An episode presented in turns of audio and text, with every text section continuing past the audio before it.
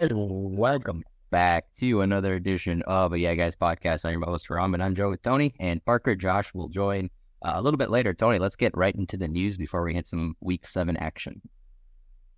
Definitely. So, some big news kind of starting off the week. Uh, one of the top uh, tight ends, if not one of the top candidates in the upcoming draft, uh, Georgia tight end Brock Bowers left this past weekend's game against Built, uh, Vanderbilt with a ankle sprain, and they are confirming now that this injury is something that will need uh, a, a, small um, surgery that happened uh, this past Monday.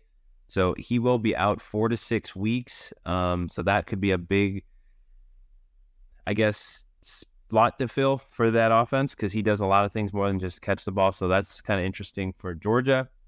Also, Iowa, um, they lost their tight end for the the season. Erick All, he pretty much is like their best team uh, receiver stats wise, but he did tear his ACL, unfortunately, so he will be out um, in that last week's game against Wisconsin. And then um, Ryan Day is hopeful that three big players uh, for Ohio State are going to be back for this week's massive matchup with uh, Penn State. There is uh, Emeka Egbuka, the fantastic wide receiver who's been out for a few weeks now. TreVeyon Henderson, again, kind of a deplete, not a depleted, but just kind of a running back situation or running back position that's kind of just been filled with a lot of injuries this year. And then Denzel Burke, who's uh, a big guy on defense. So hopefully they can get those guys back. And then also kind of some good bad news. Um, Air Force enjoying a six and zero oh season so far, but uh, they could be losing their quarterback for quote a while. Um, he did injure uh, his knee. His name is Zac Larrier. Um, he did injure his knee last week against Wyoming. So we'll see if their undefeated season continues. But um, yeah, he might be out for probably a week or two, maybe more. We'll have to see what the like the diagnosis is moving forward. But that's really all I got. Yeah, that's going to be interesting to see how Georgia goes forward with, without their top weapon, Tony. Because, like you said, I don't think I've ever seen a, a tight end get used um, you know, in the run game as much as I've seen Brock Bowers get used. So he's definitely a huge piece for Georgia, and we'll see how that maybe affects their offense uh, moving forward. But um, going over the week seven action, it was it was quite a week because we'll start things off with Notre Dame upsetting USC, who was six and zero oh at the time, and Notre Dame they kind of had their season uh, on edge. They were five and two at home, and they dominated. They dominated USC forty eight to twenty. Uh, Caleb Williams, not not the best game for him. Um, another bad performance for their defense, and uh, they get their first loss. And Notre Dame, you know, they, they avoid the the back breaking loss, and they they they stay alive. So uh, Notre Dame, they definitely showed up to play for this one, forty eight to twenty. Uh, Notre Dame uh, lives to fight another week. Um, and then we'll go to Oregon and Washington, the the coveted game of the week. Um, it was I think it was five and 0, 5 and 0, and Washington ended up winning this one 36 to, to 33. Bo Nix, uh, Michael Penix, I have a couple notes on them uh, when we hit our little uh, thoughts at the uh, at the end here, but definitely a great game between both of these teams. Um, you can definitely see why these two teams have, have won as many games as they have. Those are very two two very good teams going at it. So uh, Washington gets the win on that one. Alabama squeaks out a win, um, 24-21 over Arkansas at home. Um, North Carolina, they're a hot team right now. They are undefeated, one of the best in the nation, um, I think. Uh, 41 31 over Miami. Um, Louisville gets upset for their first loss of the year uh, on the road against Pittsburgh. It was kind of a trap game potentially, but uh, when you looked at Pittsburgh and how they weren't really playing up to par this year, you kind of expected Louisville to continue their um, their winning streak, but it came to an end. Um, and a lot of a lot of it has to do with uh, the defense of Pittsburgh, and I can kind of talk about that later as well uh, because I did notice a couple things. But uh, moving on, Oregon State, they get a win 36 24. Uh, Oregon, I think I remember mentioning last week that they came off a pretty good win at home on Friday night. Um, and it kind of bolstered into this week here, and they take they, they, they took care of business against UCLA, uh, who now has their, their, second loss of the year, thirty six to twenty four. Oregon State takes that one. Um, I don't know if I have any other games. Oh yeah, I do have one here. Um, I have two more. So Kansas on the road, they were ranked and they got pretty much uh, obliterated uh, defensively, 39 to 32. Uh, they they fall short against uh, Oklahoma State. Um, and then the last one here, Missouri on the on the road gets the upset win over Kentucky, who, who was kind of hot going into this game. Um, but they they fall at home uh, 38-21, and I do expect Missouri um, to probably hop into those rankings. But uh, Tony, any final thoughts on this crazy week here? Definitely. I, I was going to hit on the Missouri game as well. Um, I know you guys all kind of were really high in Missouri. I was a little hesitant, but man, uh, yeah, they, they, I feel like after that, that game, they deserve um, a playoff spot. Um, unfortunately, Washington State, their kind of woes continue again. Lost that close game last week to UCLA, and now uh, this past week they got routed by Arizona. Got to give them a little bit of credit. Arizona was a really good team. I feel like um, they're kind of underrated. I feel um, they did give uh, USC kind of all their money. Also, LSU finally got a convincing victory and a solid defensive performance, I would say. Uh, as you mentioned, uh, that Notre Dame defense really uh, kind of flexed their muscles and made Caleb um, really struggle there. Uh, also, t- a lot of people kind of think Tennessee's a little bit iffy. Um, they grit out another kind of close win, and they're five and one, so that's kind of interesting as well. Um, you, you, mentioned it too, uh, North Carolina. I mean, man, they're they're just a quick striking offense. They can throw bombs whenever they kind of want to, and it's kind of crazy that even though they're undefeated, um, they're they're still at like twelve. But I guess when you kind of look at the top twenty-five, you can kind of understand why there's a few teams kind of above them. Um, and then Michigan, again, just looks like they're playing in a, a soft conference, fifty-two to seven. Um, and then kind of as you mentioned too, Alabama just kind of not really getting super convincing wins this year, but they're fighting and staving off the competition, and and I think they're five and one as well, six and one, excuse me. So again, they're right there in the fray despite everything. But that's really all I got, unless you got some more notes. Yeah, Tony, I wanted to talk some quarterbacks um, and other things as well. We'll start with the the must watch. I considered the the Penix versus Nix a must watch football, and it actually turned out to be must watch because these are two quarterbacks that I'll be looking at a little bit closely. Um, and just from looking at this game and some past games, I think Penix, his arm talent is is incredible. Like well, when he has the time and he goes to the perimeter to his wide receivers, he puts the ball in the spot. Like he, his accuracy is just. I, I think I'm blown away with his accuracy. And he's a lefty, so you don't see a lot of lefties come out. So he's going to be another one of those prospects where you know I don't know how offenses maybe change because he's a lefty or how, they do things. I don't know if there's much of a change from a lefty to a righty, but um, I, I, like Penix's accuracy. He's very mobile. He's a leader. Um, and I'd, I'd, I'd, like him as an overall prospect. I think he deserves to be in that tier one where uh, maybe Caleb falls and Drake Maye falls. I think Penix is right there. Um, but then when you talk about Nix, you know, he doesn't blow me away with his talent, to be honest, but I, I like the way he creates plays uh, with his legs. He does have some sort of a playmaker inside of him a little bit. Um, he, he can extend plays. He has his vision down the field. He makes throws on the run. Uh, he's also very tough too. He kind of reminds me of a Will Levis, but a little bit more uh, experienced and polished. So uh, two different quarterbacks, but these two different quarterbacks made for a really good show. Um, and it ended up to be what a, a high scoring game, and it was within three. So uh, a great performance for those two quarterbacks there, and overall for those teams. But um, after that one, Louisville, I I watched the highlights of this game. I don't think I tuned into the entire one, but um, I noticed Pittsburgh, they just had an outstanding, outstanding second half, scoring 17 in the third and then seven to close things off in the fourth. Fourth, they were just able to keep the pedal to the metal um, against Louisville, who came in hot. Um, and I think they started the game pretty hot too, but um, Pittsburgh's defense, specifically with a pick six, um, kind of shut the door on Louisville. So good job on Pittsburgh. I don't really know if that's going to boost them up at all because they are two and four. So uh, that might be their best win of the season, um, if you think about it. But then, Tony, we talked about it last week. Missouri, I don't know if it was last week or two weeks ago when they played LSU. Missouri had a chance against LSU. They were up against LSU. They had a chance to beat them at home, and they kind of let that one slip away. But then when you look at this game, they go on the road and dominate Kentucky.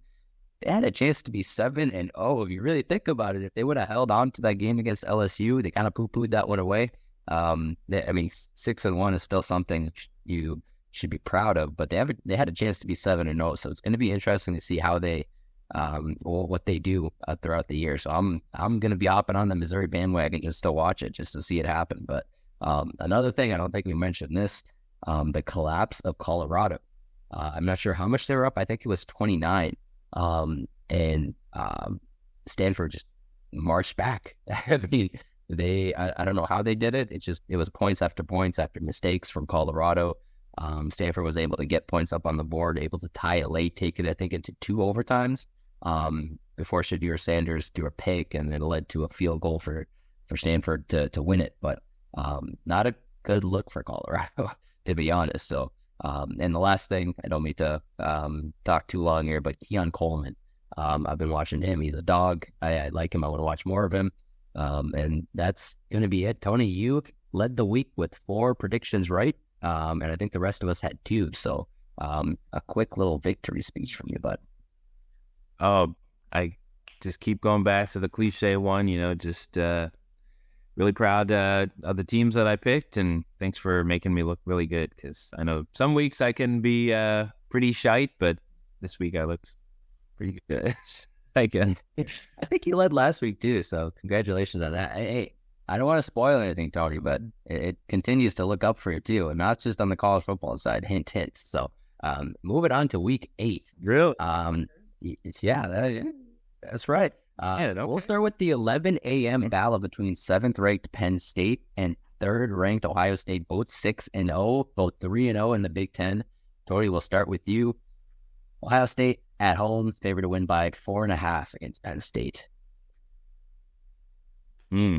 It's, I mean, really the the crazy thing is yesterday, um, I saw an article that said the average price to go to this game for a ticket seven hundred dollars. The cheapest seat is two fifty for a nosebleed. That tells you something about where college football is going. You cannot just go to a casual game anymore for like 40, 50 bucks. It is open up your wallet like you're going to an NFL game. Um, arguably one of the top, probably two or three Big Ten games of the year for matchup wise, I would say. Um, obviously, I'm going to go Ohio State. Hopefully, they have all their their main guys kind of coming back. Those three guys that I mentioned earlier. Um, I feel like uh, you know, as long as they do that, and Kyle McCord looks like he's trending up, Penn State, though, they're coming off a 63 to nothing win against uh, Massachusetts. So, kind of an opponent to beat up on and kind of get some confidence coming in this game. Um, Ohio State kind of had a, a good, uh, uh, I think they're coming off their bye, but um, so they've had plenty of time to rest up. And yeah, should be great. I'll go Ohio State minus four and a half. How about you? Let's have some fun with this one. Let's start things off. I think Penn State, they've done a great job of running the ball and playing gritty football. Um, I'm going to take Penn State. Maybe not to win necessarily, but to, to keep it within the four and a half. So I'll take I'll take Penn State. Parker, welcome to the podcast. Let's talk some Ohio State. Who you got? Yeah, I mean, uh, you know, I, I'm right there with Tony. You know, as an Ohio State fan, I I got to roll with Ohio State. Fair enough. I don't have Josh's picks yet, but uh, we will get them for sure. Um, moving on, we will go to Alabama. They are hosting Tennessee. I got to scroll to the game. Uh, looks like Alabama is ranked uh, 11th and Tennessee is 17th. Alabama at home is favored to win by nine, Tony. Man, so that cl- so climbed another half a point since looking at this. Uh, I'll go Bama. I, I think Tennessee is pretty gritty, but I feel like Alabama home will just find a way to probably win convincingly. So I'll take Alabama minus nine. How about you? Yeah, me too. You know, nine is kind of a big spread, but I just don't feel confidence in Tennessee. They've looked very shaky. They almost lost last week. They uh, won by three points. So I'm I'm gonna take Bama. Parker, what about you? Yeah, I'm gonna roll with Bama as well. Perfect. Okay, moving on. We have FSU. It's eh, I mean it's it's a ranked game here, but uh, I don't know if the betters are are going to be thinking that this is too close. But uh, we have fourth ranked Florida State undefeated, uh, hosting 16th ranked Duke, Duke five and one. Um, right now, Florida State is favored to win by 14 and a half. Tony, what do you got? Definitely, and I think this is in large part still to the kind of uncertain uh, status of Riley Leonard. I feel like he's not going to be. I haven't heard any news, so I don't think he's playing this game because I feel like we would have um, if he was gonna. So I'll, I'll take Florida State minus 14. I think they're just unfortunately, they're just a lot better than Duke. How about you? Yeah, me too. I'm taking Florida State. Parker, who you got? Yeah, I hate to do it, but I got to take uh, Florida State as well. Okay, moving on. We have an interesting one here. 14th ranked Utah, um, traveling to USC. uh, to face the Trojans. It's five and one versus six and one. Tony, USC is favored to win by a touchdown and an extra point. Who you got? And it's crazy because I don't think USC can play that bad two times in a row. But man, Utah, like they always seem to show up um, in these games against USC the last couple years. Man, oh man, I mean, this really is tough. I think I'll go USC. I, I feel like the, this is kind of like a, a, revenge game, kind of, if you will, for them. Because I mean, the like Utah has taken almost everything from them in the last season and a half, just about. So I'll take USC uh, minus six and a half. Yeah, you know, as much as I like Utah, their defense, I don't like their quarterback. I'm not sure the status of their starting quarterback. I, I just don't know. You know, maybe they, they get USC um, off the field on a couple of drives, but I just don't know if they can sustain drives. But it is against a really friendly defense in USC. Uh, with that being said, I think USC bounces back here. Um, I'm going to take them at home by seven. Who you got? Yeah, I'll go with uh, your darlings, uh, USC. Uh, I'll go with with draw. Uh, perfect. This is going to be a game where uh, Josh is actually going to be attending. Um, I gotta, I don't know where it is. Oh, it's not a ranked game. That's right. But um, the two unranked teams, Clemson visiting Miami, and right now Clemson on the road is favored to win by three and a half. Tony. Hmm. I'm kind of glad Josh isn't here, and he'll probably hear it. But I'm gonna go Miami uh, plus three and a half. I, I, feel like you know two in a row. I know Clemson like is historically recently they've been really really good against Miami. I don't think Miami has beaten them in a handful of years, but uh, I'll take Miami at home to end this end the bleeding. How about you? Yeah, I like Miami this year. They've disappointed me the last couple weeks, like tremendously, and um, I'll take. Oh gosh, what am I doing? I'm putting my clown mask back on. I'll take Miami again. You know, if at first you don't succeed, try try again. Parker? Question mark. Yeah, I told you before uh, the week that I don't even know why you picked this game. Uh, you got one team that's solid against a team that sucks. Uh, we all know which team sucks, and that is not Clemson. So I think you know which team I'm going with. According to the betters, it's a very evenly matched game, and they're both four and two. So well, they must not have. And Josh they must not have watched the last two weeks. That's true. I mean, to be fair, Miami should have only one loss, but there's no more to be fairs in college football, I guess. So, um, yeah, um, looks like we have a yeah guy sweep on that one and the last three games as well. So, um, when you talk very about one guy sweep, I'm not going with Miami. I'm going with Clemson. You said Clemson. Oh, that's right. That's right. My bad. I, you know, your your love for Miami just took me over there. My fault. Uh, okay, perfect. We will hop onto the NFL side here if I switch over quick enough. Uh, we'll go back to week six, um, where the Chiefs kind of they give. I mean, Denver just didn't stand a chance in this game. Nineteen to eight. Uh, the Chiefs take this division matchup and move to five and one. Um, and then we go to the London games where the Titans fall to the Ravens twenty four to sixteen. Um, what do I got here? Then we'll head to Atlanta, where the Falcons fall to the Commanders and break the streak of Desmond Ridder at home, twenty-four to sixteen. Um, and then Parker, I can I can start things off with this one. The Vikings taking a nineteen to three uh, win over Chicago um, in Chicago. Uh, for me, really, I don't have a lot of notes on this one. Um, see if I can muster it up here. Oh gosh, uh, offensively we were crap. Too many mistakes again uh, one touchdown, and I don't even know what quarter that was. The first, I think. Um, then after that, because sustain any drives. Second quarter. Uh, second quarter. Thank you. Um, a whole lot of field goals before that. Uh, defensively, you know, good pressure against a, uh, an offensive team who doesn't look um, there. To be honest, a lot of guys that were unblocked, uh, unmanned, and it just didn't look right. Uh, but we were able to generate some pressure. Whoop de doo. Uh, special teams, we we missed a kick and we made a bunch of kicks. Whoop de doo. Um, I mean, that's really all I have for this game. This this game does not make me any more happy or you know confident with my team. It actually makes me less confident because we played a, such a bad game in the second half. That second half, just I, I can't believe we were able to win the game because of that, because of how bad we were. I mean, just we were stuck behind like the 20 yard line the entire second half. We could make it past that 20 yard line mark. We weren't able to get first downs. Um, our defense really held us in the game the entire time. Um, that's really all I had, Burgers. I mean, nothing, nothing on my side that I'm confident about. What about you? Well, let me tell you, if we're talking about non-confidence, uh, you've you've probably went down the right street. Uh, I'll just start this with uh, a very simple sentence, and that this season is fucking over. This season is fucking over.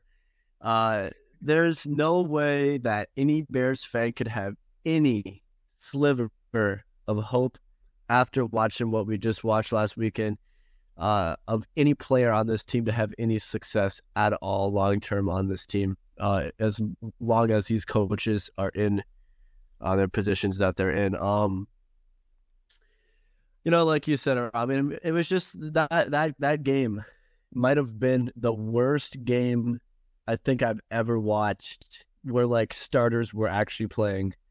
Uh, you know, the majority of the game and the majority of starters uh, were playing. You know, obviously we missed our quarterback in the second. You guys uh, were without your wide receiver, but uh, just the ineptitude of of mediocrity that just oozed out of the field uh, just was was so plain and so so out there.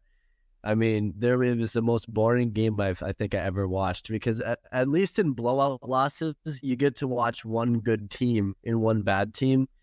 You know, when, when you watch it, when you watched that game last Sunday, there wasn't a good team and there wasn't there just wasn't a good team. They were both bad, and the Bears were saying, you know, you guys have it. You don't want it. You guys can take it. Minnesota saying, no, you guys can take it. Go ahead. You guys can have this one.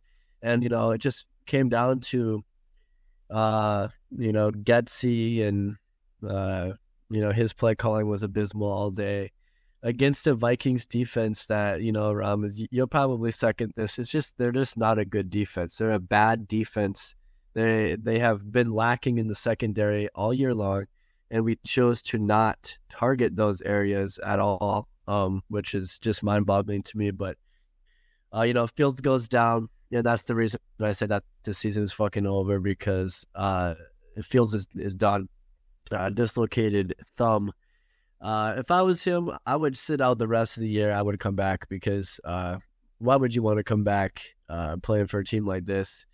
Uh, just go out there. You've you've got you know some footage, some highlights that you can play for a new team that that might want you. Uh, if I was a team, I would want you.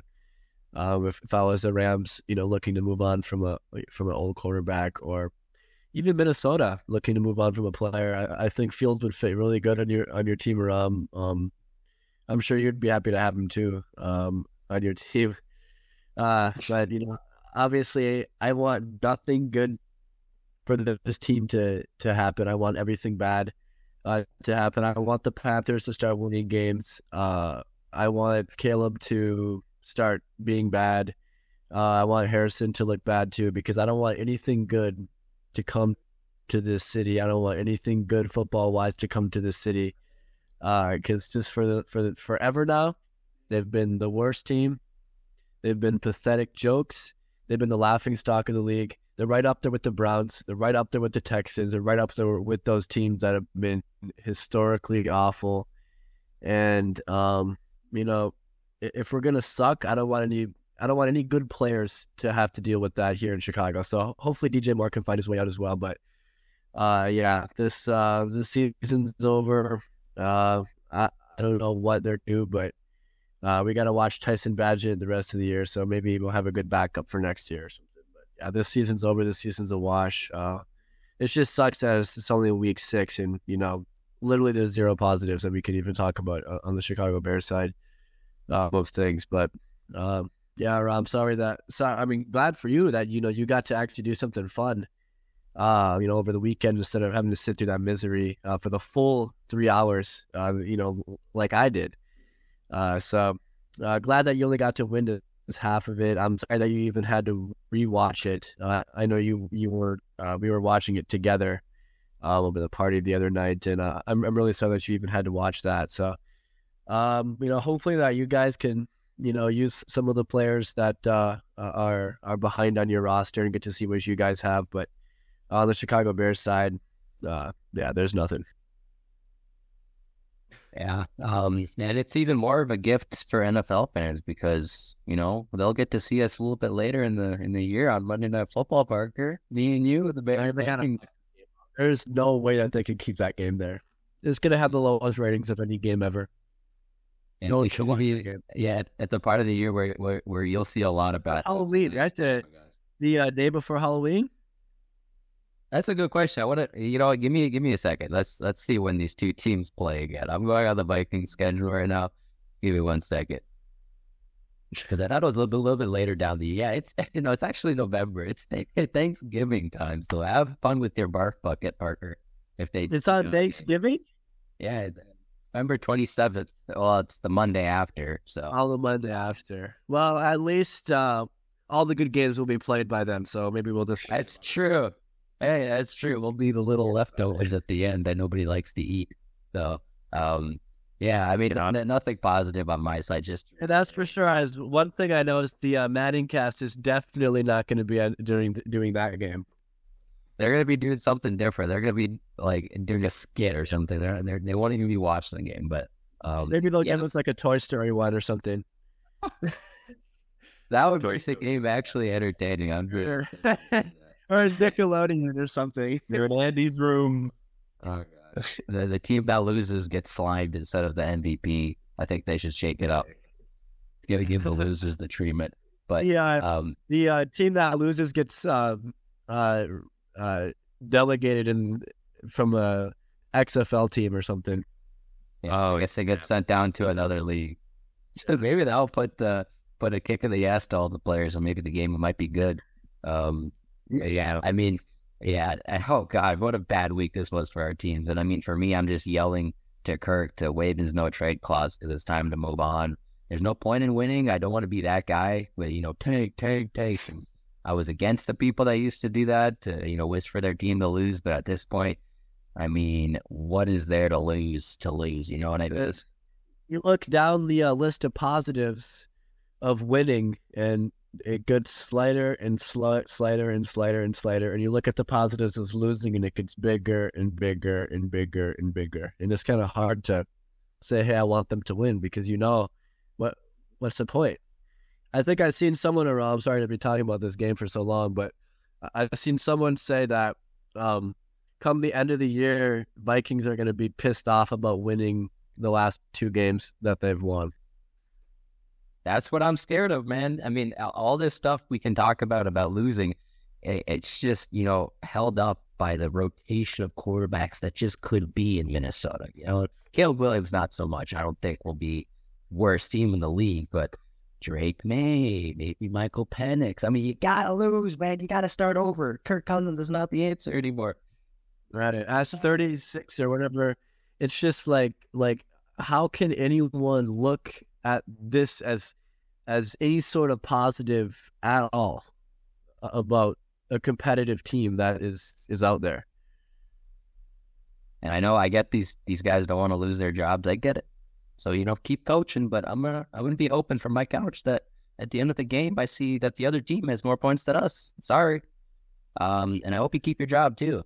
But well, we'll see. Uh, Tony, funny enough, we're going right to you for a 17 to three win over the Seahawks. I actually rewatched this game, Tony. I'll let you take over this game for your thoughts. Seven, uh, 17 13, not uh, 17 3. But, uh, yeah, this, this game pretty much. No, you're good. Uh, the Bengals did the majority of their offense on uh, their two scoring drives um, in towards the end of the first quarter and towards the or kind of in the middle of the second quarter. Um, when this is this is a game where when you look at the stats, when you look at the stats from both teams, you would think that this game was dominated by Seattle. Um, to be honest with you, um, Geno had over 320 passing yards. Um, Burrow had about 180. Um, I believe the, the total yards were, um, let's see, 384 to 214 in, favor of Seattle. Um, third downs, three of 11 for Cincinnati, five of 12 for Seattle. Um, just not really a great day, to be honest with you. Kind of, kind of a game like your guys. There's just it was really sloppy. At the end of the day, our defense saved us multiple times. we we should have lost this game. I, I feel like I, I thought um, on those two scoring drives, our offense looked really really solid.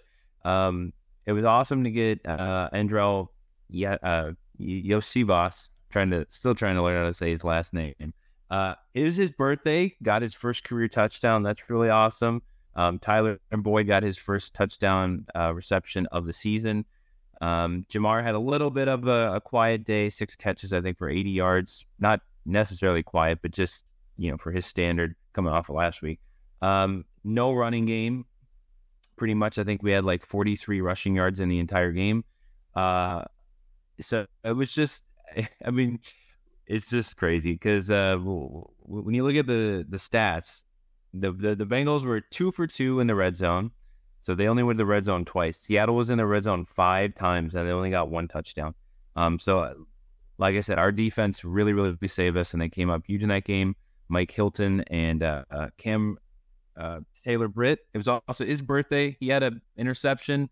Um, he set up really his inter his diving catch and return really set up our only points of the second half with a field goal, and that's really what kept it a four point game.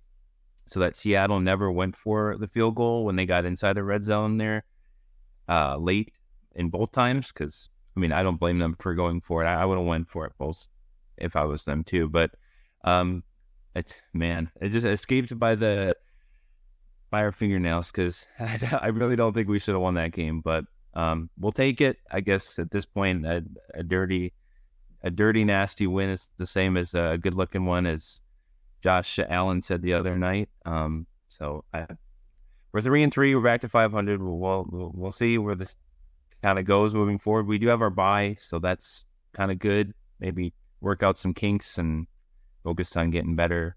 Another week for Joe to kind of focus on getting better as well. Um, or just kind of steadily getting closer to 100%. But yeah, it, it was kind of like, it was, I was really happy that they won, but at the same time, kind of like your guys' game, there's just a lot of eh, to be honest with you, after they got the, the second touchdown.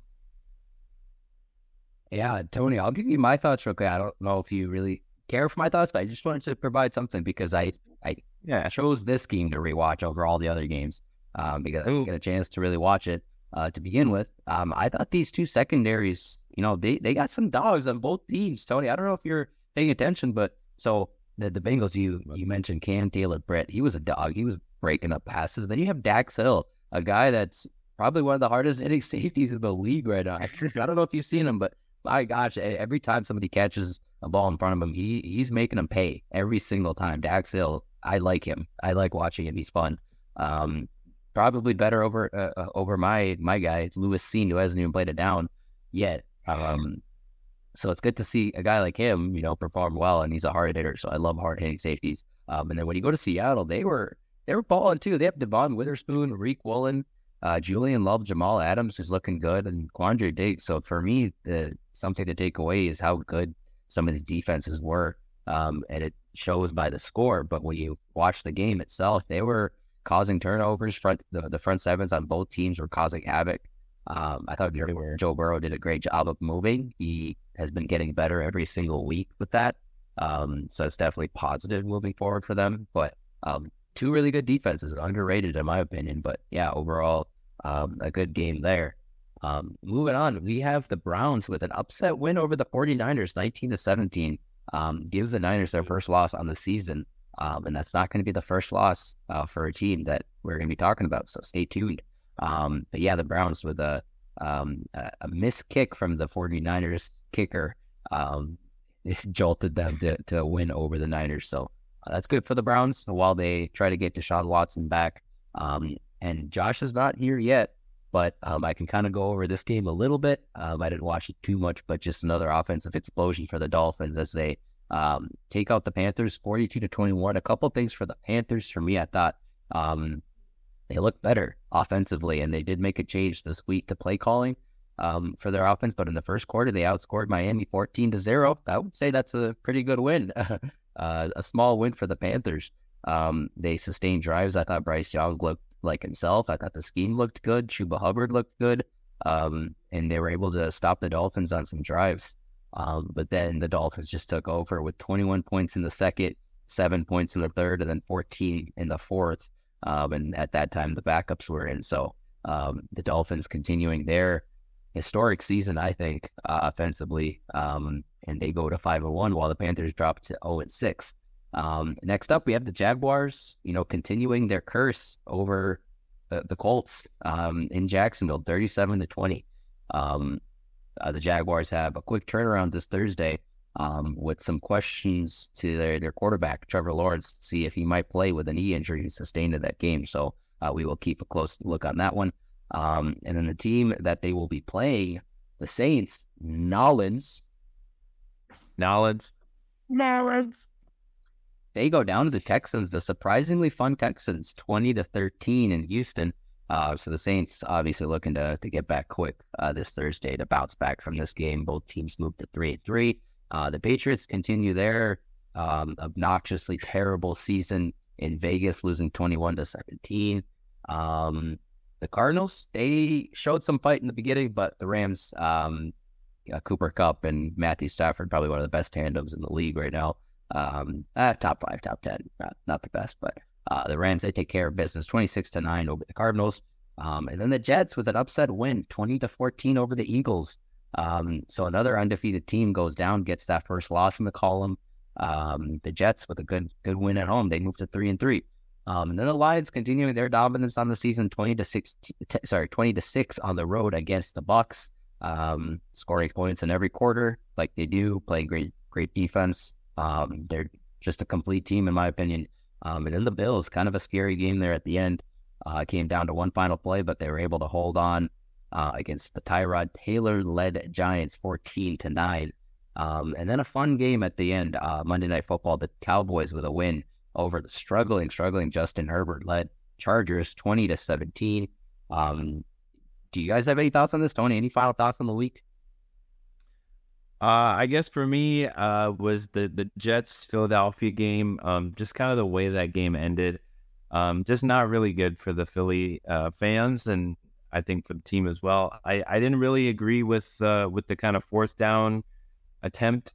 Um, I don't know. I, I mean, I, I, just think you kept the team to 12 points for the entire game. I know a field goal by them would have would have won it, but I don't know. I just and then they, he throws a pick, and then and then the Jets just purposely run in, even though everyone knew that the Eagles weren't even going to stop them. So I think they should have probably ran the clock a little bit there, but they did get it.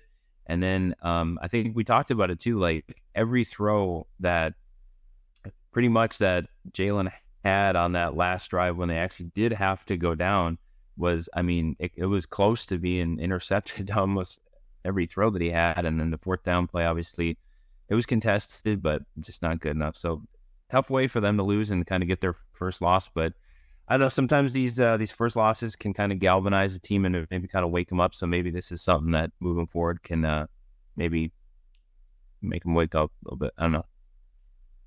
Have you, you got any thoughts? Well, I wanted to send it to Park before I gave my final thoughts on the week. Park, eh, Park, anything you have on the week? Yeah, um, actually I do. Um, you know, Rob, I know we've been talking about this sometimes whenever we talk, but um, I just was well just bring this up and maybe bring it back up if we talk about it before. But it's just like a league, the play has been like a really bad. Like just some offenses have looked just dead Meanwhile, you have the Dolphins like scoring 70 points, and there's teams like the Patriots who struggle to score even 13 points, uh, you know, in a game. And I don't know if it's what is going on, if it's the rules or if it's how coaching is or what. But I mean, the the the the way that it looks to the human eye is it is it's shit. It is. It's just shit. It's it's bad football. Uh, it's poor football uh, bad offense, uh, sometimes bad defense. Um, it just seems to me like uh, like it's just gone down a little bit uh, since a couple years ago when we were see- seeing like really good games like every single week. Uh, there was thrillers 35 to 32, 41 to 40, you know, games like that uh, where yeah, uh, you know, I don't mind a low exciting game, but uh, it, it's not that it's boring. But like these games have been actually boring games uh, to like tune into. I don't know. That's just an opinion of mine. I think quarterback play has gone down. You know, I don't. I don't know. You have the Kirks of the league. That I mean, time's running out for him. Um, I don't know. You have a lot of injuries as well. But you are right. To me, I do think. I mean, also Derek Carr, a guy that I was on when he was on on the Raiders, just looks like a statue in the pocket, and it continues with the Saints. And Saints thought they got a guy when they signed him in free agency, like a whole new Derek Carr. No, he's the same Derek Carr. Let's calm down. He's still a statue. I'm right. I'm with you, man. I think these teams it, that that's you know that's kind of what we're talking about. You, you want to maybe think about getting a quarterback because a quarterback is a team is basically the team when you think about it, unless you have a complete team like the Eagles, um, the, the Lions, or you know somebody that has a, a lot of depth. You know, thing is, you, you bring up the Eagles, but I feel like Jalen Hurts has looked really bad this year. I don't think he, I don't think he's looked bad. I I don't think he's looked bad. I think he's had a couple of bad plays. I know that, but I think when um, they have wanted to rely on him as a thrower. He's come through. He just had a, a bad game against the Jets. Um, so I don't know. I, I, don't. I don't think he's elite, elite like uh, Patrick Mahomes, Josh Allen, elite. Uh, maybe that's pushing him down a, a, a, tier for me, but I still think he's the guy, and I still think he's he's a good quarterback for me. But there already there's some bad football being played. I think it starts with the quarterback position. Um, Tony, any any thoughts on this? I'm right there with you guys. Uh, I really do feel like it kind of does ultimately kind of start, it kind of goes through the quarterback. Because, I mean, you're the one starting to play, you're the one that has to recognize what coverage, what kind of defense you're looking at. You have to make an adjustment or an, an audible or anything like that. And some of this stuff, it's just, these guys just like throw up prayers, and it's like, really? I mean, come on. just throw it away and live another day. But in their head, they're, they're thinking, I, I got to make a play here because I'm playing because I got to impress or as it, uh, as the uh, Oregon coach said, uh, you know, they're playing for clicks. Uh, no, I'm just kidding. But um, but in all certainty, yeah, yeah, it's um, it's just not really good. Yeah, I mean, I think we talked about it last week. There's the tier of teams that are good and they don't have problems, and then you have the rest of the league where there's either a mediocre quarterback play and it pushes them down, or bad quarterback play and it keeps them in the basement of the league. So, um, right. Parker, I, I did have, have, sorry, go ahead. Sorry. I was just going to say that I feel like, um, I feel like, like you look around the league, there's like, and I know there's, it's kind of like this every year, but I feel like there's like maybe three bad, like just bad teams that are just poorly coached, bad players, bad talent, bad owners, all that. And then there's like five, four teams, maybe five teams that are like elite supreme.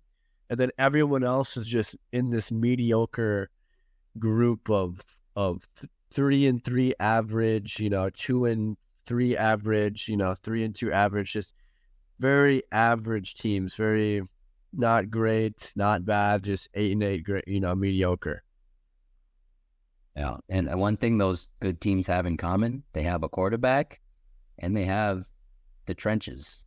Not a lot of talent players. I mean, what I say, yeah, great scheme, great coaches, but then also the trenches. The trenches moves the team. The quarterback, you know, puts points up for the team. I think you just have to emphasize those two positions. Really, as cliche as it sounds, you can kind of work with the talent you have on the outside with, you know, the, the playmaking talent and players, but you got to nail the quarterback, you got to nail the scheme, and you have to nail the trenches um, in my opinion. Not a lot of teams have done that so far. Uh, but anything final from you, Parker? Uh, that's that's probably all. Okay. Well, yeah, I didn't have anything. Uh, I'm a week, I don't think. Uh, let me check my notes. Oh, I, I wanted to mention one thing. Speaking about the Saints, I, am on their ass. I'm always on Derek Carr's ass, and he's gone to New Orleans or Nolans, and I'm still on his ass. So um, there was at the end there in that Houston game. There were four. They had four attempts. They had a first down, I think, in somewhere in Houston territory where he could have taken a shot to the end zone and uh, maybe won the game.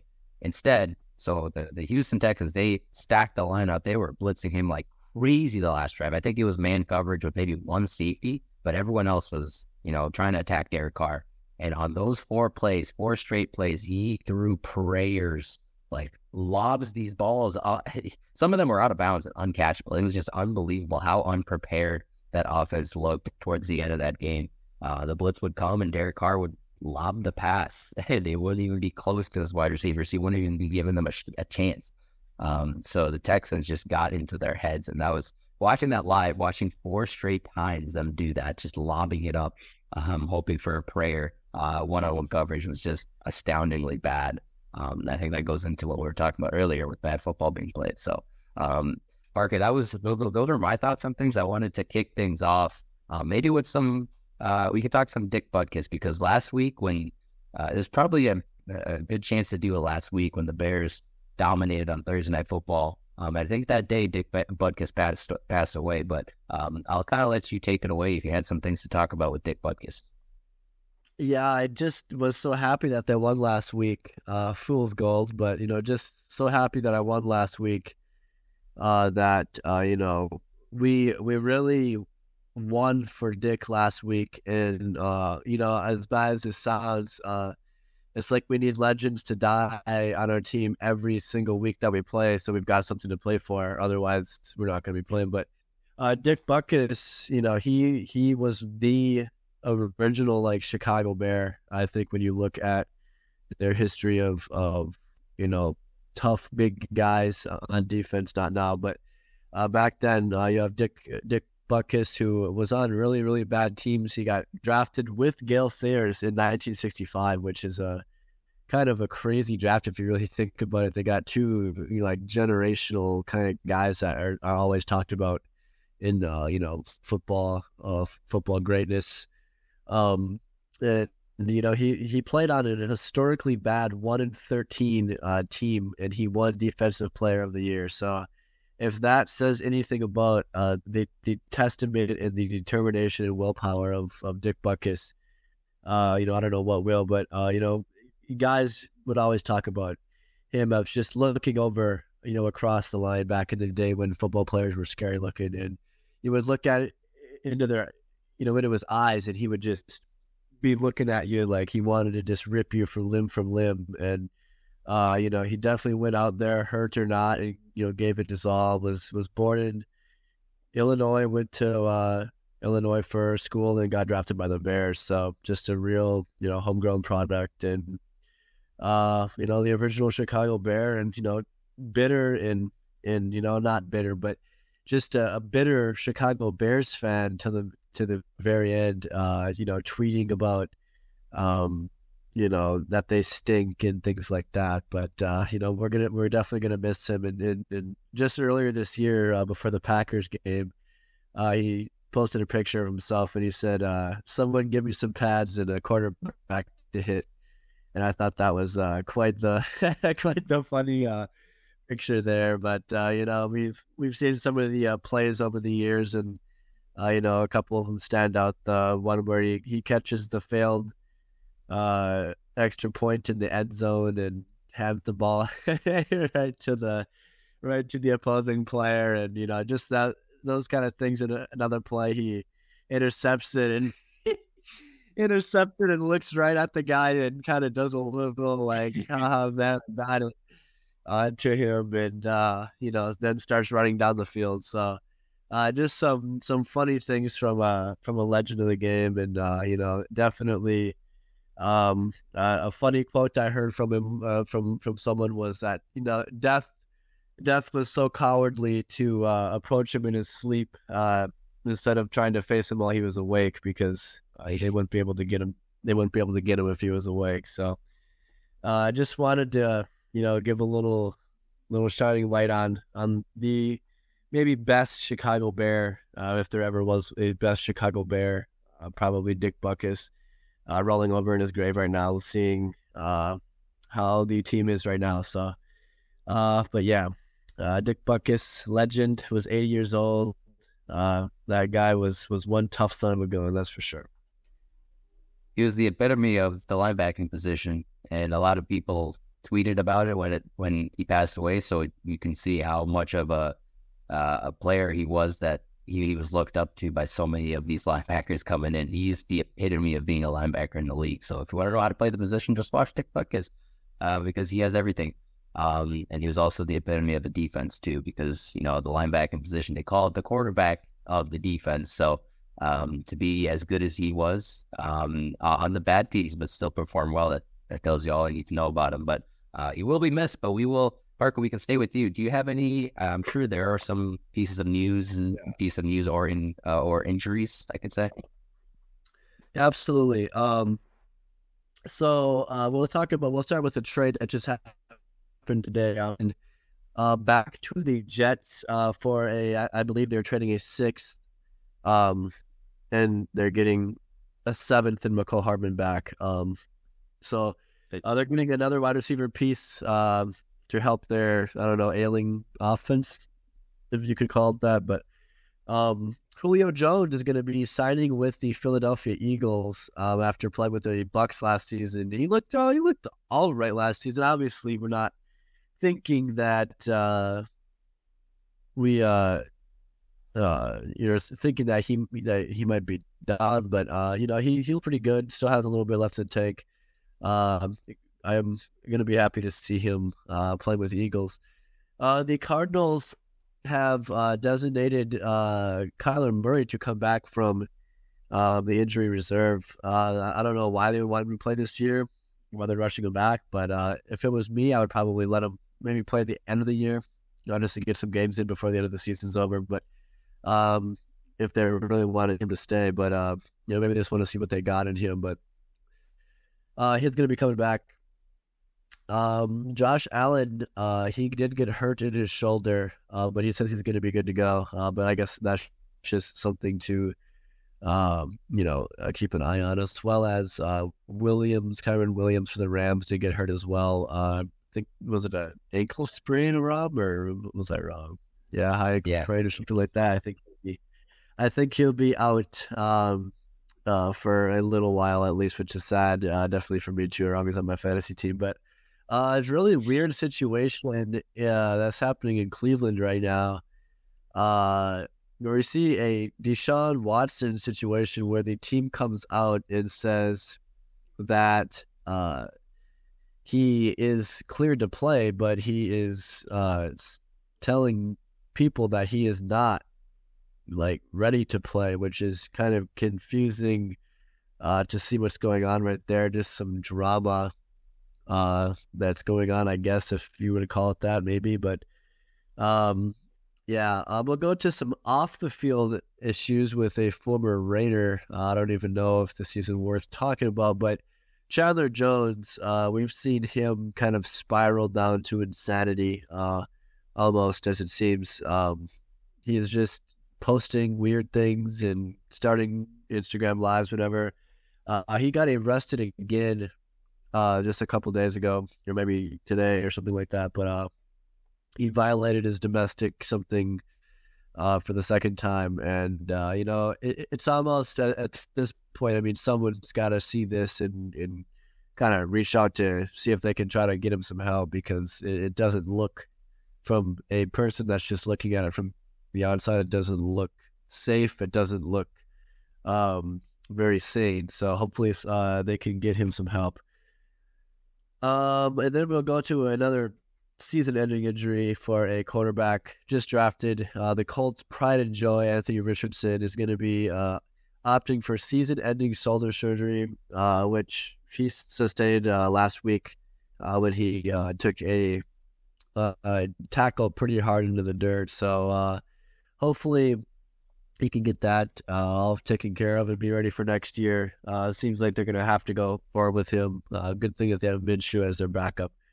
Uh, the Dolphins, Jalen Ramsey will return to practice uh, this week, so uh, good for him uh, coming back for a defense that uh, really needs some, uh, some some help. Um, some injuries on the 49ers front, Rob. Uh, we've got McCaffrey, Samuel Williams that they could play in week seven, so it seems like maybe 50 50 with all those guys. Um, like you guys said, uh, Lawrence, uh, he's he's optimistic that he'll play, so that seems like it's going to be uh, 50-50 as well. Uh, James Robinson signs with the Packers. Uh, the former uh, good running back for the Jacksonville Jaguars has found himself bumping around teams uh, ever since he got traded from them last year. That just happens with running backs. Uh, it seems like, but uh, yeah. So uh, that's uh, that's kind of what I got uh, so far. Uh, I don't know. There's not really massive uh, news after that, other than uh, Titans uh, quarterback uh, Tannehill. He got us. He has a high high ankle sprain as well. He's gonna be out. So I think Malik Willis Willis is gonna be in, but that uh, could provide some quarterback controversy. Maybe uh, leave whatever his name is. Uh, Mayo Eaton guy is gonna come and maybe challenge for the first spot. The Mayo Eaton guy, Will Levis, is his name. Uh, personally, I think they should start him because their offense looks like shit. I mean, like, oh my gosh, I, you should. Okay, next time you see the Titans on Thursday night football, or not Thursday, it was Sunday morning football. Just sleep in, sleep in. You don't have to watch the London game if they're. Yeah, yeah, or or any primetime game. Try to maybe make a date with the missus or the mister. Or, you, mm-hmm. know, you can throw the Bears in there too. Whatever they're playing, just skip them too. Just you know, do something else. Play Madden. You know, if you want to, if you if you want to, if if you know, if you're missing football and you want to play football, play Madden. Don't don't watch the Titans because they are a travesty and they're really bad, and I hate them. My with my soul. Only you won the week. Uh, ten picks correct. Well, hold on, hold on, Rob. Hold on, hold on one second. There is two more things that uh I do. Whoa, man! Injury news. Okay, some injury news. Everyone's favorite quarterback, Jimmy Garoppolo, suffered a back injury, and uh, they're not sure if he's going to be uh, uh, playing as well. And like I said earlier, Justin Fields dislocated thumb. He's going to be out uh, for the foreseeable future. That's fair. That's uh, two two pretty big injuries. Two quarterbacks, um, starting quarterbacks. So that's pretty big. Um, yeah, Tony, you won the week. Ten picks correct. Uh, Josh had eight. Uh, me and Parker, we were seven. Uh, we were sharing uh, the last place there. But uh, Tony, awesome job. You you swept the week, both college and NFL. So uh, well done. Um, let's get right into these games here. We'll start with Thursday. Um, not sure the status of Trevor Lawrence, and I don't think the bettors know either. Um, or maybe they do, and you know, regardless, they're they kind of going going with a pick 'em here. But right now, uh, the Saints at home are favored to win by one point. Tony. Mm, based on your kind of analysis of uh, Mr. Derek Carr earlier. I'm going to go with the Jaguars plus one. How about you? Yeah, you know what, man? Jaguars, they're they're starting to do this a little bit. They, they were kind of shaky a little bit. You know, it took them a London trip for, for them to eat some some biscuits and, and tea, and you know, and they're on their way up. And they beat the pretty good Colts defense. So um, I'm I'm gonna take I'm gonna take the Jags. Parker, what about you? So there's some technical difficulties over here. Um, um, it depends if uh, Lawrence plays or not. Uh, if he does play, I'll take the Jags. If he doesn't play, I think I'll take the Saints. Yeah, that's pretty fair. Tony, are, are you that way as well? If Lawrence can't go, no, I'll say I'll still take the Jaguars regardless. I don't. I don't Third, eighth, eighth. I know even now. I'm sorry. It's okay, man. Hey, I like the confidence. Um, next up, okay, Parker. When I get to my prediction, I, I have to talk you into something. No, we have the Raiders. Is it a Chicago? Uh, and the Vegas Raiders are favored to win by three. Tony. Vegas, Vegas, Vegas, Vegas. Because uh, Mr. Garoppolo is out, I am taking the Chicago Bears. Had a boy. Man, I'll take okay. them three. How about you?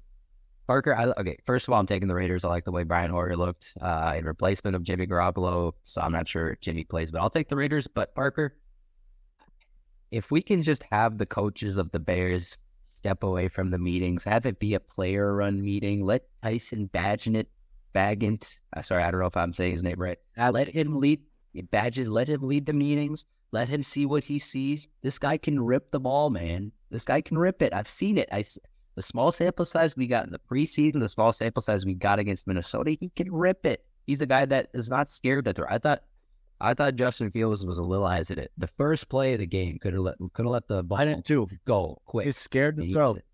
he- he's scared to throw. And a guy that's not scared to throw, How's like like I've been talking about, the coaching staff has killed that in Fields' mind because you see a rookie just come in just ready to just throw. That's how Fields was, and he is and he is no longer. Yeah, I if they can just let uh, Bagent Bagent go, I I don't think they win the game, but I think they'll show something, something. But I'll take the Raiders. Parker, we got. I probably know who you got. it's it's tough because I know that that that that you know this team sucks, but I mean, I guess I just don't know because maybe with Badger just throwing the ball, maybe we'll look good, maybe we'll look decent. But it, it all really depends on the offensive line, in my opinion. I mean, we can't get a fucking snap to be in the guy's hands. So if we can't if we can't even snap the ball, then we're done. I mean, we're we're toast. So, uh, I I think there's way more risks that go on with Chicago than than the Vegas Raiders, although they're a travesty too. But I think I'll take the Raiders. Fair enough. Um, moving on, we will go to Indianapolis where the Colts uh, face probably the Deshaun Watson list. Browns, Tony again, PJ Walker probably getting the start there. They're getting two and a half uh, against the Colts on the road. Interesting. I uh, I think I'm gonna go away from this one. I, I think I'll take the Colts at home. I feel like uh, I don't know. I, I just think they'll win. Uh, so I'll take the Colts plus two and a half. How about you? This is a tough one. You know, the Browns have probably played the best defensively uh, in, in the league. Um, and, uh, you know, oh, man, I don't know about this one. Tony, I'm going to take the Colts. I'm going to take the Colts to win this one at home. Um, I don't know if I'm crazy or not. Parker, what you got? I think this is going to be an extremely low scoring game. Uh, I think the only reason that the Browns win is because their defense is good. So I'll take the Browns. PJ Okay. sucks, by the way. Fair enough. Fair enough. Um, the Bills on the road, they will probably be with Josh Allen. There were there there is some concern this week. He is limited with the shoulder, but something to monitor at least. But uh, they should have him on the road against the Patriots division matchup. Tony, uh, Buffalo's favored to win by eight and a half. Mm. I'm I'm gonna take Josh's kind of mentality on these uh, the division games. Uh, I'll take New England plus eight and a half. Um, but I think Buffalo still wins. Uh, you know, a bounce back is needed for that offense. Uh, I'm gonna take. Oh man, did the Patriots get blown out? Because eight and a half is pretty much kind of close to a blowout. Um, I'm gonna take Buffalo. I'm gonna take the Patriots to keep it within eight and a half, and especially the over under right now is 41. I, I think the Patriots keep it a little bit closer. Parker, what, what do you think? Uh oh. I think the Patriots. Uh, I've got just got a lot, of, lot of hot takes, maybe some factual things, but they look, they look pretty, pretty damn awful. So I, I think just based off of that fact alone, that they literally look like trash. Uh, I think I'll take the Bills. Man, I wish I could change my pick now. scored a total of-. 19 points the last three weeks. I need as hell to be a Patriot fan, Patriots fan this year. But you know they, they deserve to be through hell a little bit. They they they've had it nice. They, they've, they've had it nice. So um yeah, moving on. Uh, NFC East division collision. We have the Commanders visiting the Giants, and the Commanders are favored to win by two and a half. Tony, And I will take exactly that. Washington minus two and a half. How about you? I am also on Washington. Bargo, who you got? Yeah, I'll take Washington as well. Sam Howell's been looking pretty decent. Yeah, uh, somebody you can think about uh, picking up in fantasy, by the way. Um, moving on, we have the Falcon, another division uh, matchup here, the NFC South. We have the Buccaneers hosting the Falcons in Tampa Bay. They're favored to win by two and a half, 37.5 uh, over under, Tony. Kind of a low scoring game there. Very. Uh, I'll take the Buccaneers as well. Uh, minus two and a half. Uh, hopefully for them a get right game. I'll be wrong. Yeah, but actually, I, I don't think Baker's right now. I think he's injured. I think it could go south for them right now. I think I think the Falcons win. Um, I think Bijan has a has a good game. Uh, Parker, what about you? I just want to say something about the last game. I forgot that it was the Giants. Uh, they're they also pretty damn shitty uh, as well. But um, this one, um, I think I'm going to go with Tampa Bay uh, uh, to win this game. I just trust their their offense, their defense, even if Baker's hurt, uh, more than I trust the the Falcons. Fair enough. Um, moving on, we have uh, the team that beat the Buccaneers, the Lions. They are on the road to face the Ravens, five and one versus four, four and two. Right now, the Ravens are favored to win by three. Tony. Oof. And I have been a supporter of the Lions, uh, uh, kind of silently, but I think, I think they meet their match. Uh, I think the Ravens are just gonna eke them out a little bit, and they'll they'll, they'll get them there. So I'll take the Ravens minus three at home. I'll be yeah, I th- yeah. I think the Lions will struggle here a little bit. Um, I'll take the Ravens at home. I like them here. Parker, what about you? You know, I'm shocked that they have the Ravens winning this game, uh, based off of what we've seen this year from uh, both teams. We've seen a team that's pretty damn good in Detroit and Baltimore just two weeks ago looked maybe played the worst football that they've played all season long. So I think I'll take the Lions to win this game. Ooh. Yeah, I like it. I like it. Um, yeah, we are past our 12 p.m. games because a lot of teams are on by the Bengals, the Cowboys, the Titans, the Jets, the Panthers, and the Texans. But last week there were two teams on by. What are we doing in? I don't understand. Um, Three 3 p.m. games are now up. We have the Rams hosting the Steelers. The Steelers coming off of a bye. The Rams are favored to win by three, Tony. And I will take the Rams by three. How about you? Um, I'll take the Steelers. I don't know why I'm doing this. Maybe because they're fresh off of a bye. I don't know why, but I'll take Mila. Piper when you get. Uh, as long as Matt Canada is has any tar- type of position in Pittsburgh, uh, it's going to be hard to pick them uh, to win games. So I'll take the Rams. Man, I could have a miserable week if I if some of these games go uh, like you guys are saying. So, um, we have the Seahawks hosting the Cardinals, and they're favored to win by eight. Tony Kyler Murray, he was something we could probably talk about. Kyler Murray was activated off the pup. Um, he's not going to play in this one. Probably another couple weeks for him. But uh, Josh Dobbs will be in town to face the Hawks, eight point favorites at home. Seattle is Tony. Oh yes, our buddy Josh. We we love him on here. Uh, I'm going to take the Seahawks at home minus eight. How about you? Yeah, me too. I like their defense just as much as I like their offense. They're kind of my darling team, man. I love the Seahawks. I love the way they're built. Quarterback, eh, we'll see. But uh, yeah, I'll take the Seahawks. Parker, what about you? Yeah, there's uh, not going to be a week this season that I pick the Cardinals to win a game, so uh, I'm going to take the Seahawks. Fair enough. Um, we have uh, a mile high matchup here between the Packers, fresh out of a bye, um, and the Broncos, who are one and five. Um, Packers are two and three and are favored to win by one on the road. Tony, uh, we have a pick 'em. Goodness. Um, I'm going to take the Broncos at home. I'll take Denver plus one. Yeah, I know, kind of crazy. How are you?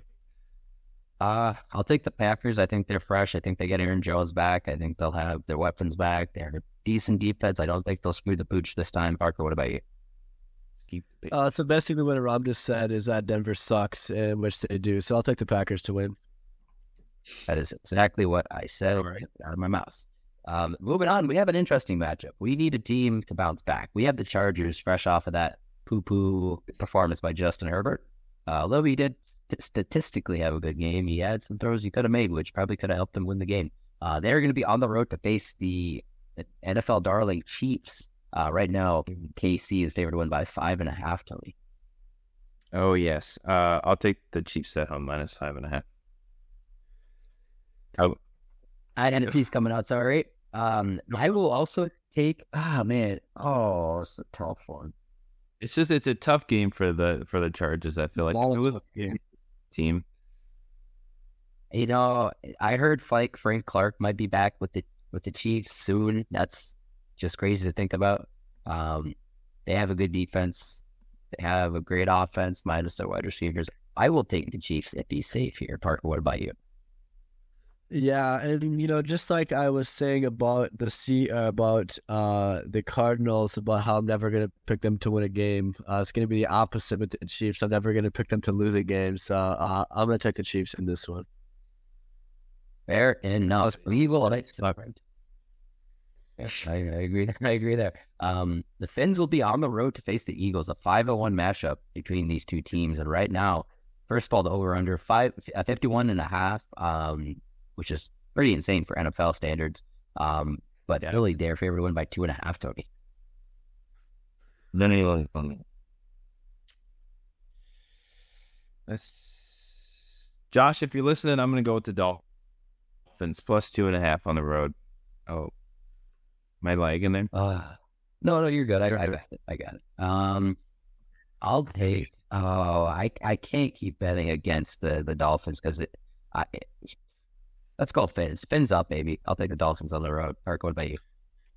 Yeah, the uh the Eagles have looked uh kind of like they've been struggling. Not even just last week, but even the weeks kind of before that. Uh, I know that they have a good record, but that doesn't always mean anything. Uh, uh, we'll take uh, we'll take the Miami Dolphins. I think uh, they've got the best offense in the league. Uh, it doesn't really matter after that. Uh, the the NFL loves offense, and the Dolphins. I think they've put up the most points and yardage by any team this far into any season in the history of the league. So, uh, you know, this team is really really good offensively, and you know they got Tyreek Hill, they got Mostert. These guys are are units at their position. Uh, leading the league in I think pretty much every kind of receiving category. Tyreek Hill is 150 yards away from a thousand already, and we're like six weeks into the season. I mean, that's good. That's actually mind-boggling uh, to even think about. But um, you know, these guys are are so good. They're they're my favorite team to watch this year. So I'll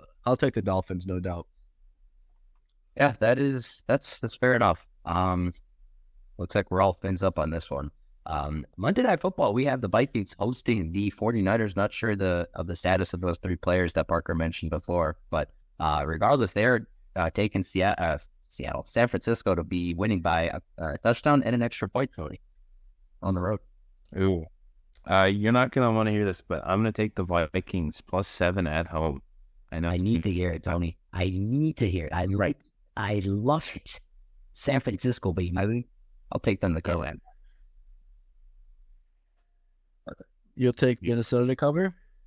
No, no, no. San Francisco all the way, baby. Oh, you'll take San Francisco. Yeah, I, was just gonna say if Minnesota plays anywhere nears the the level of play that they played in the second half, honestly, the whole game against the Bears, uh, they're they're not going to look too good. So I think I'll take the Niners by by a wide, wide, wide margin. Ooh. Yeah, it I mean, I didn't even break the game down. It just slipped my mind. You know, I'm just taking San Francisco. but I guess I can talk about it a little bit. Um, yeah, matchup wise, Kirk versus that great front seven. I don't trust him. He can't move. Uh, the passes are going to have to be quick. They're going to have to be schematical. Uh, we're going to have to run the ball, and the Niners don't give up running. Pocket's going to have to be perfect. Going to have to be a picture perfect pocket for sure. Mm-hmm. Oh boy, uh, Kirk, you may want to consider that that trade clause of yours because uh, you, you, still had a chance to do something. Still have a chance. Take advantage. You can go to a team where there's a good offensive line, and you get to just stand back there like a statue. Statue, like an absolute. Actually, is there a team out there that would trade for Kirk that has a good offensive line? Maybe the Jets. I think they have a decent offensive line. I don't know if it's that good, but um, you could definitely go into a position where you can maybe win games. That's what I'm thinking. Right. Um. Yeah. Anybody have any final thoughts on this week before we? I have a couple things on fantasy that I can go over. Just a couple of waiver wire pickups, but anything final before we uh, head to that? Um. Well, the Bears suck. I don't know if I mentioned that yet. No, I, I don't think you mentioned it, so it's good to bring that up. But uh, Parker, maybe maybe you can play some uh, some Spider Man Two on the PS5. Uh, to maybe you know actually what I do want to talk about a team that's doing it the right way, and that's the Houston Texans. I like to talk about them because we're seeing a team that that has a defensive minded head coach that's young, Chicago that's young, that's building a great team. That whatever the, whoever their offensive coordinator is doing a great job. Maybe not in the run game, but CJ Stroud looks amazing with limited resources that he has in Houston, and it, and he looks really really good. So they did it. They did the right job by by bringing him in there. No, you're you're 100 percent right. The the talent around him, like I said, I think last week it's not like the greatest, but they have they have a one in college. Got, so they have they got a decent offensive line too. Yeah, I agree. They were banged up in the beginning, but Stroud was still able to kind of deliver uh, behind a banged up offensive line. They have that offensive line back. They have a a shaky defense, but it's been good against certain teams. And whenever they're good, they shut teams down. Uh, they are very good uh, with the man coverage type of defense that they play. But I think as yeah. long as they can keep this up, that they can be a good team in a couple of years, one of those 10, 11 win teams in a couple of years. Yeah, let me let me look at the standings because I don't know if they're that far off. I think they have a shot at maybe a wild card if they keep. The, I mean, if CJ Stroud continues the season, they will always have a chance. Uh, in my right. opinion, so yes, um, yes. Since since we're kind of at the we we passed the quarter way mark uh, on the year. Let's. I just want to take a look at some standings, and this is very raw. So I'm not. I don't even think I took a look at this before, but um, right now the Colts are leading that. Not leading, but they're second in that division with the the Texans tied for second. But Jacksonville they are uh, leading that division, but only by one game. So that that division I think is up for grabs. Tony, what's interesting about the AFC North? The Bengals are the last place team, but there's uh, the three and two Steelers uh, which they're in second place, and obviously the Ravens in the first place. But you know, there's there's not a lot of wiggle room for these teams to make the playoffs. Uh, definitely, so they there's a lot of movement that can be happening. I think, um, yeah, there's not a lot of good teams out there. You know, statistically, the Dolphins. Tony, don't forget the Matt Canada factor. Pittsburgh, there's Oh, getting two now, but they're not always getting. Right. Uh, and then, yeah, I mean, Parker's Parker's right there as well. And we talked about the mediocrity. So the Bengals, they if they have LT Joe Burrow, I don't they'll be right there. So um, yeah, we'll see how things play out. I wanted to go over a couple of fantasy football uh, waiver wire pickups, but um, I think the first thing I can say is to pick up Kyler Murray wherever you, if you have him in your league because um, I, I, think he can put numbers up. I don't think he starts this week. I think uh, he, I don't think he uh, officially is going to be starting this week. I think that was announced today, but uh, maybe a couple weeks he he does get the start and he can be put right into your lineup if you're struggling to find a quarterback or, or if you've been on the waiver wire. He should be a guy that you, that you pick up now uh, so you can start him in a couple weeks. Um, but when you look at the San Francisco 49ers backfield, um, you have Chris McCaffrey. Not sure of the, of the status. I haven't even heard an inkling. I don't think he's practiced, but um, even if he does play, I think he'll be in a limited fashion. Um, my guess is that he doesn't play. I think he's inactive. Um, so that means Jordan Mason and Elijah, or sorry, yeah, Elijah Mitchell, they will be getting the brunt of the carries. Um, I think Elijah Mitchell is the guy you want to go with um, because they're going to be running the ball. They're going to try to be running the ball against the Vikings defense, who is very aggressive. They they blitz a ton. I think they're uh, top in the league with blitz percentage. Um, so the Niners, they're I don't know what they're going to be planning on doing, but I I do think they're going to be trying to run the ball, maybe force the Vikings to play a little bit more of a standard uh, standard defense and not get too aggressive. And Elijah Mitchell, I think he's um, he was in that spot before in the past. I think he can get some opportunities. And Jordan Mason, to me, I, I would I'm a little shaky on it, but he's still a guy that you can uh, pick up and not start yet, uh, just to see how things go. But um, I mean, it's tough because if you don't play him, then you get Christian McCaffrey back next week. So um, my pick between those two would be Elijah Mitchell. Um, moving down the list, we have Rashee Rice. He's a guy that's been involved into the offense a little bit more. Um, I think he's in, uh, increasing his snap share every every single week, so it's good to see um, one receiver at least get the, some uh, attention for for the Chiefs. So that's going to be Rashee Rice. Um, moving on, we had Roschon Johnson. Uh, Parker, any any update on him? I think he might be back this week, isn't he? Still in concussion protocol. I believe he's doubtful to play. Ah, well, with that being said, I, you know, Foreman to me last week was he was a couple of arm late tackles or shoestring tackles from, um, you know, being in the end zone and having a really good fantasy day at least. So, It seems like um, like like that's just the kind of guy that he is on this team. So, uh, you know, like I keep saying, any bear is a stretch to play right now because with Tyson Bagent coming in, we don't really know what their offense is going to look like.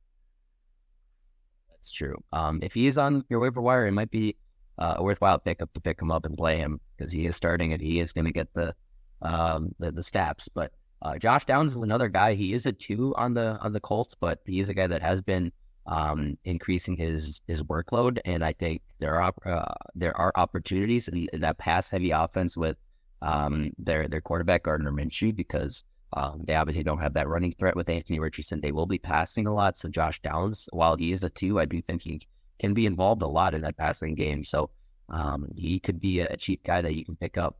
Uh, Jeff Wilson, Salvon Ahmed, I think um, it should be a wait and see with them. You shouldn't be starting any of those running backs yet.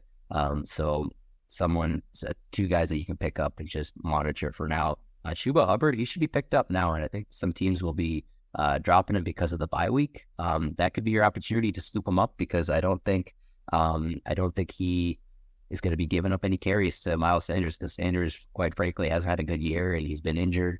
Um, so while at worst, I do think it might be 75 25 with Hubbard and Sanders, with Hubbard taking the majority. I think Hubbard eventually will uh, take the brunt of the carries. So he could be a guy that you uh, stash while he is on his bye week. Um, a guy that I picked up in my league, Craig Reynolds. I'm not really sure what to expect from him. I'm kind of just going with a dart throw uh, here because I do think he's in their heavy package with with their run game. They like to run the ball. Uh, even if Jahmyr comes back, I don't think uh, Jahmyr Gibbs will be in that role as the power running back. Um, I do think Craig Reynolds takes that power back uh, role for the Lions and could see a lot of work. So I'm kind of banking on um, his high floor uh, this week. And a lot of uh, Zach Evans talk this week with the Rams. Um, uh, obviously, with um, with Williams being out and um, their other running back as well uh, being out, Zach Evans was the first guy that you see uh, available. So, um, with that being said, I don't think that he is going to take over the the leading the the lead back role just yet. Uh, might take a couple weeks because there are a couple other guys on there. They re-signed Darrell Henderson to their practice squad. They, uh, I believe, they brought up Royce Freeman um, from the practice squad as well. So there's just going to be a lot of mouths to feed there because I don't think there's going to be that that main guy that takes the carries and is worth the fantasy start. But uh, we can definitely see after this week and monitor that. Um, but like I said, Sam Howell is a good pickup for this week. Uh, also, Desmond Ridder uh, on the road could provide some at least run value if you're looking for uh, a quarterback with with all those teams on buys. Um, and Michael Mayer, he should have been picked up already, but uh, he is looking uh, up with the Raiders offense as well. They are targeting him uh, a ton. Um, but other than that, that's that's really all I had. Um, that's gonna do it for another edition of a Yeah Guys podcast. We are getting closer to to spooky season. Halloween's coming in a couple weeks. Uh, then we got Thanksgiving, and then we got Christmas. So we're getting right into the juicy part of football. Um, we will talk to you guys on the next episode. Thank you very much for for listening. Bye bye. Bye.